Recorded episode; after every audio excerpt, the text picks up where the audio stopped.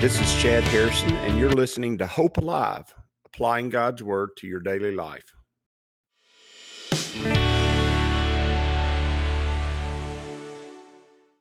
Hi, this is Chad Harrison, and I am the teaching pastor of Lake Community Church and have been serving as a pastor for 25 years. I'm also a practicing attorney. This podcast is designed to help you study God's Word and find God's will for your life. I pray in the name of Jesus right now that God would open up his word to you and allow you to see him and to know him and to know his will, that you might glorify him and that you might walk in faith and power each and every day, especially today, in Jesus' name. Good morning. Welcome to Lake Community Church's morning Bible study. We are in Exodus chapter 15 and uh, we're finishing it up. We've uh, we've crossed the Red Sea the armies of Egypt have been destroyed. And we went to the bitter waters of Marah. And we talked about how bitter it is sometimes when you uh, kind of look back and reflect on your life in the past and the loss losses that you've had and the and really the things that you've missed out on that God had for you. The water can be bitter there. And we talked about dying to oneself and the picture of the tree falling and that ultimately bringing about a that ultimately bringing about sweetness to the water because when we die to ourselves and and cast ourselves into the Holy Spirit or, or allow the Holy Spirit to fully engulf us, the water becomes sweet and it's good. And God opens doors and He does big things when we allow the Holy Spirit to have its full course and work in our lives.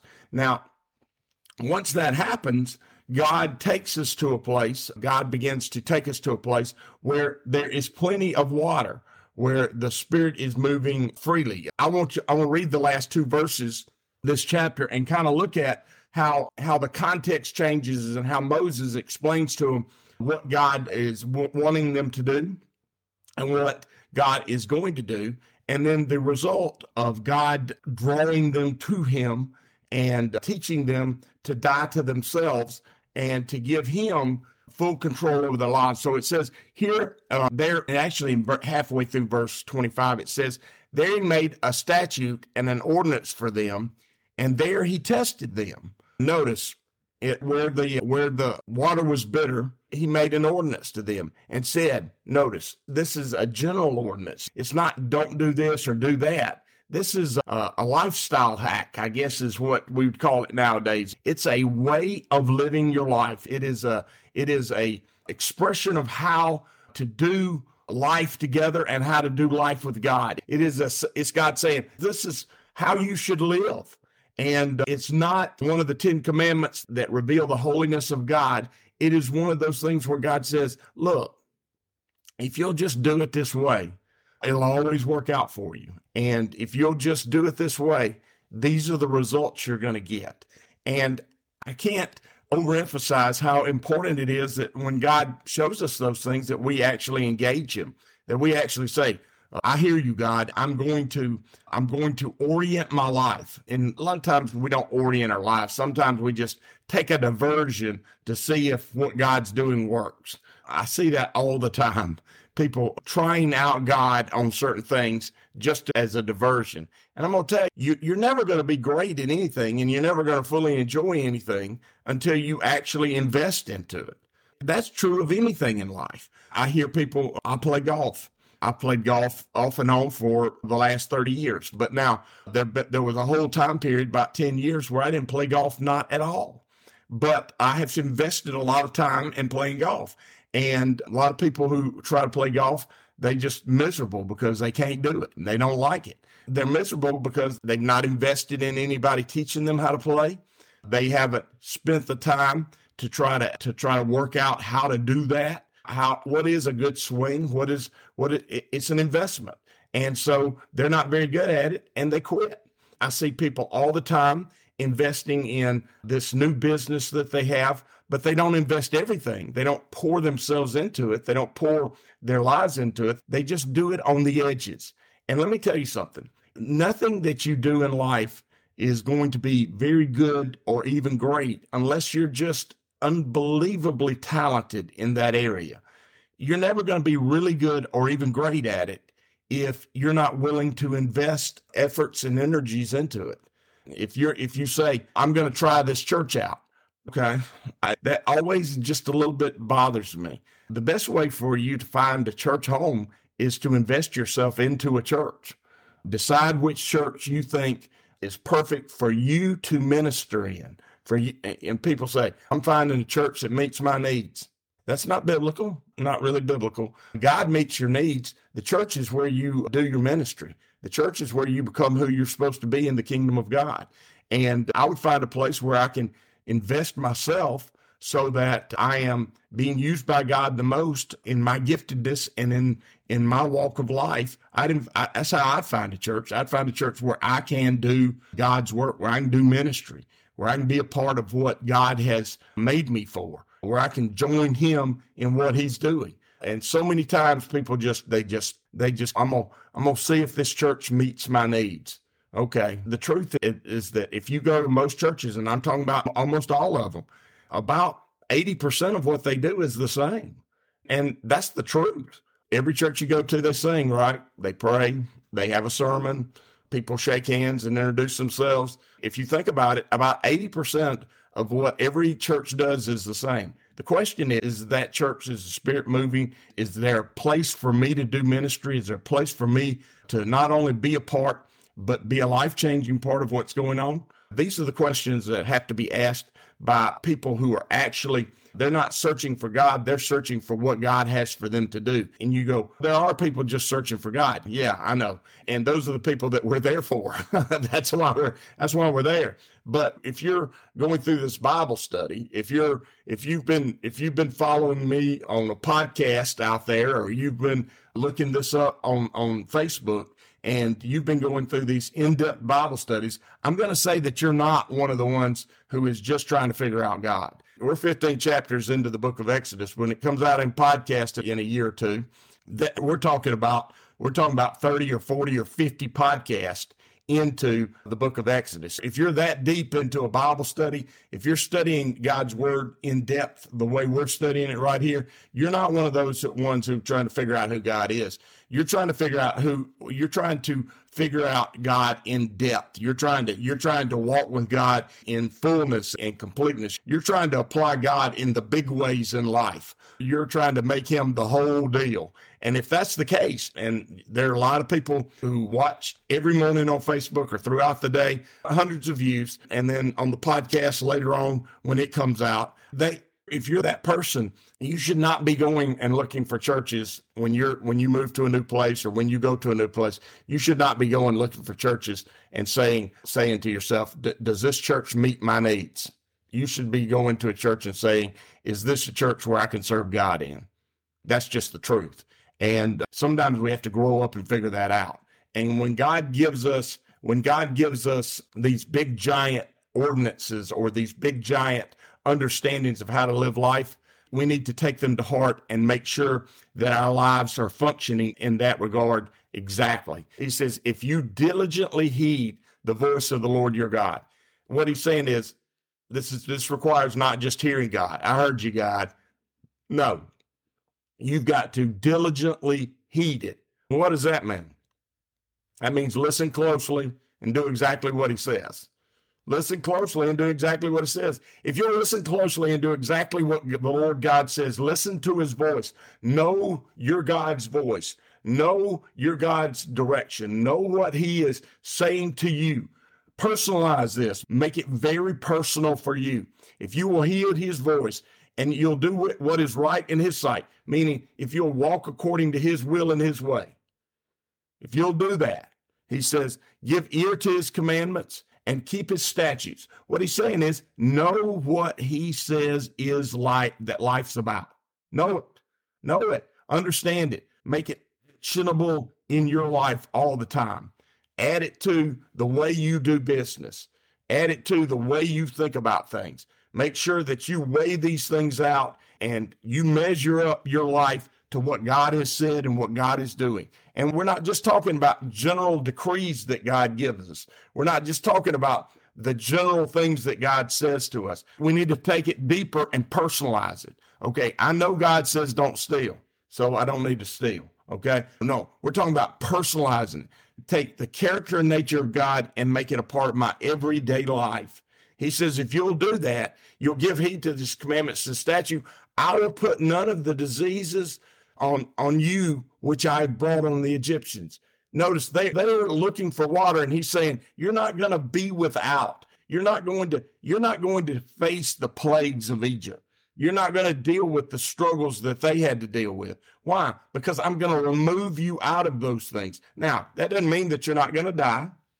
That doesn't mean that things aren't going to be difficult. That doesn't mean, as we talked about last night in the book of Daniel, that you're not going to have to go through the lion's den and walk in the midst of spiritual powers and allow the angels to protect you as you deal with the big things in life. That doesn't mean that's not going to happen. It, it, in fact, it means it, it is going to happen.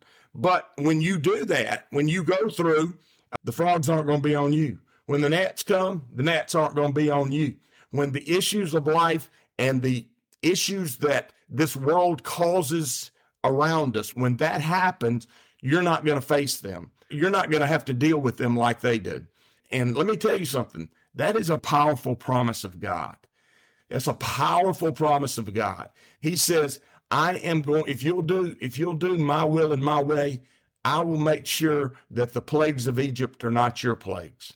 I'm going to make sure that the things that you heard about happening to the Egyptians, I'm not, I'm going to keep them from happening to you. And let me tell you, it happens in the wilderness. Their clothes don't rot. They have food and water, and God sustains them in the midst of in the midst of what would normally be a place where they could not survive. God sustains them. He keeps them. He holds them together, and they lose nothing. They don't lose they don't lose their animals. They don't lose they don't lose their their children and their friends. They don't they're not having to deal with battles and wars where they're facing hundreds and thousands and thousands upon thousands of casualties. Any conflict they have, they totally destroy them. They are being sustained in the midst of the battle. And then when the time for the Lord comes and the time to to go home happens, they go home. But the whole point is that he is not going to treat them like the world, and they're not going to have to deal with world things. Now, are they going to have to deal with spiritual things? Are they going to have to deal with the reality of what really is going on in life and in this world? Yeah. Yeah. But that was what you were made for in the first place. That's not a, that's not a problem. That's a good thing. That's what you were made for in the first place. And you should be excited about it. You should be fired up about it. You should, you should, in your own heart and your mind, you should, you should, you should relish the opportunity to to walk as your Savior did. He knew all the spiritual forces that were arrayed against him and that were all the spiritual activity that was going on around him. He could deeply and and intimately see the pain and the suffering and give grace to those around him who were struggling he understood the hearts and the intentions of the people around him. And by seeing those things can be very depressing and devastating. They can be. But having that revelation from God of how things actually are and how people actually are and what's going on around you can be very, it can be very disconcerting, but it also can be very uplifting and powerful. And when that happens in your life, and let me tell you something, if you're, if I'm talking if it seems like I'm speaking another language to you, I'm telling you, it can happen. And it's not just for pastors and it's not, just for a few people, it's for everyone. God can reveal to you the mysteries of life and the mysteries of this world. He can reveal you the spiritual activities that are going on around you, and He can reveal to you the hearts and the intentions of the people around you and their struggles and their difficulties. And He can make it plain to you, as plain as if they came up there and spilled their guts to you right there in front of you. He can make it plain to you before they ever say a word. And you know what?